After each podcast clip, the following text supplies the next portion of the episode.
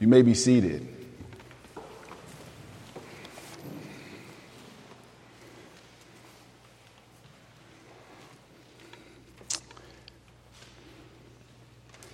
Then Jesus, again greatly disturbed, came to the tomb. It was a cave, and a stone was lying against it. Jesus said, Take away the stone. Martha, the sister of the dead man, said to him, Lord, already there is a stench because he has been dead four days. For the time that's ours, I'd like to share with you from this thought something stinks. Something stinks. John chapter 11 places us in a particular quandary in terms of our faith. Martha, the one that loves Jesus, and her sister Mary have a problem. In Luke chapter 10, we've come to realize that Martha and Mary have a relationship with Jesus.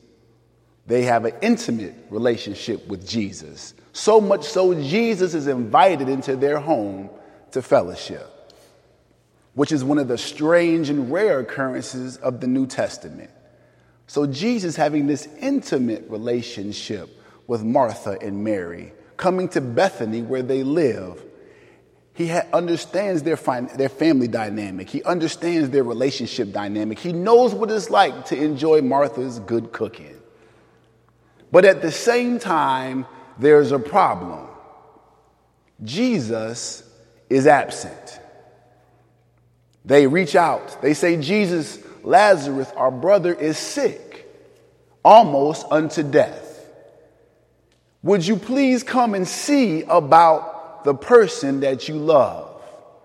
Now, it would seem that if you love someone and they needed you, you would be right there. If your grandchildren call you on the phone and say, Grandma, I need you, you'll move heaven and earth to be present. If your children say, Mother, Father, I need you, you find a way to take off work and to leave other responsibilities to deal with the people that you love. So I'm confused by what happens in the text. For they reach out to Jesus while Lazarus is yet alive. But yet Jesus tarries until he dies. How can you pray and ask God for something? Seeking for renewal, seeking for hope, but yet it seems as if Jesus is absent. Lord, if you would have been here, then these things would not have happened. That situation seems to stink. Now, it goes further because they reach out to Jesus. Jesus lingers for a while, but he finally appears on the scene in typical Jesus fashion. He shows up, wonders at what's happening with all the noise and all the chaos, and Lazarus is dead. He's dead. He wasn't dead when we called you, but he's dead now. And then you're going to show up and cry as if you did not know that he was dead. That seems to stink as well. So now, this body, Lazarus, this body that Jesus loved, that contained the soul that Jesus loved, Lazarus, his friend, is dead. And so now, not only is he dead, but Martha says, Before you begin to do the work of the resurrection that I know that you can do, I want to let you know something.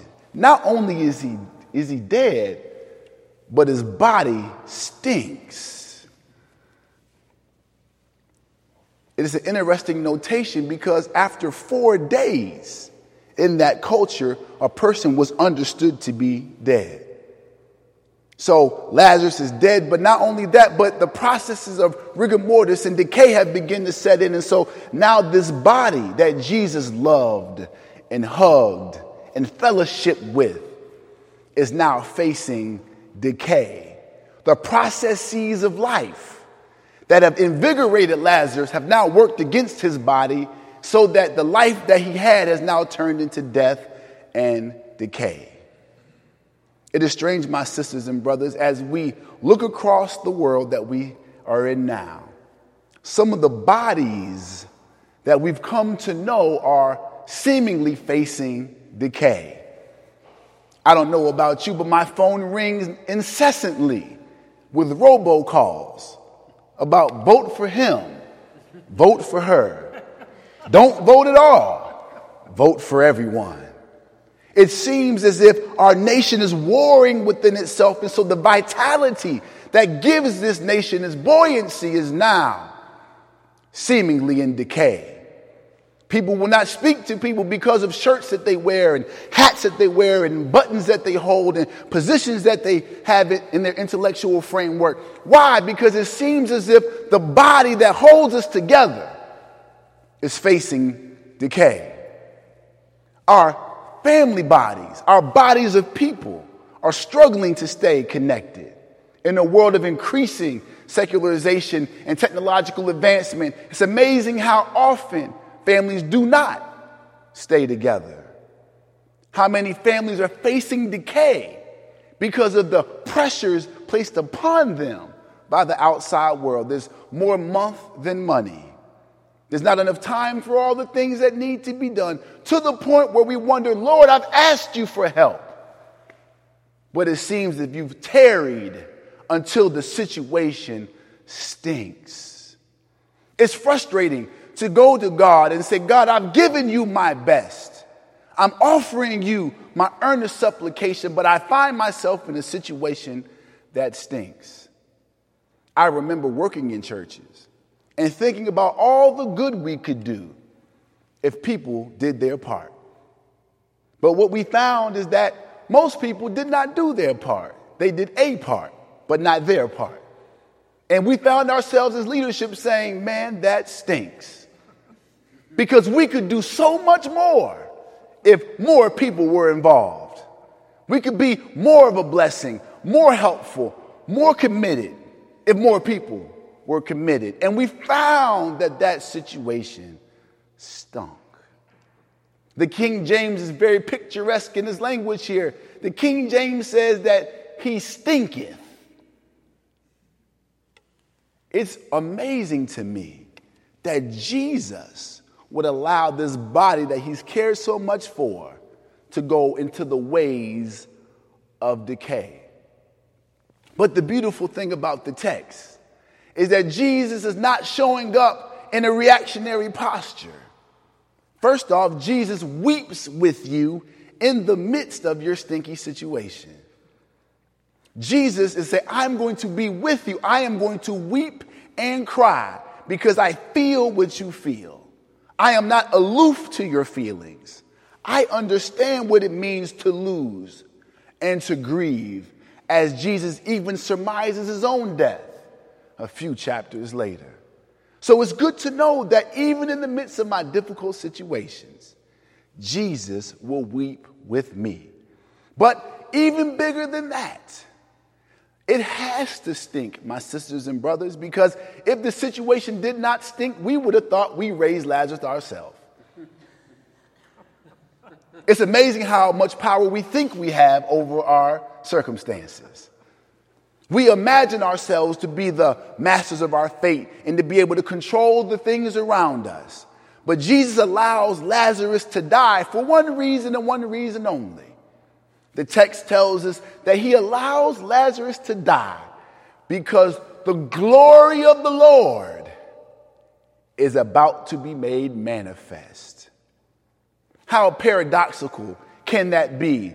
Something stinks, something is full of decay, something is full of frustration and sadness, but at the same time, the glory of the Lord is going to manifest itself. Only in the depths of our depravity can God fully get the glory out of our lives.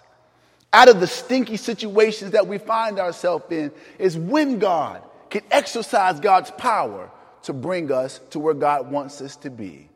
As we think about our life as a church body, as the Episcopal Church, as Trinity Cathedral, as the Church Universal, our church body must face the decay of a lack of membership. But in that, I don't fret. I'm a professor of preaching. I need students to teach. So you would imagine I would be disappointed about the decay in the body of Christ. But if anything, I am excited because it is at that point in which God will do a new thing if you can behold it. God has a way of doing something new in the midst of something old because out of the decay comes new life.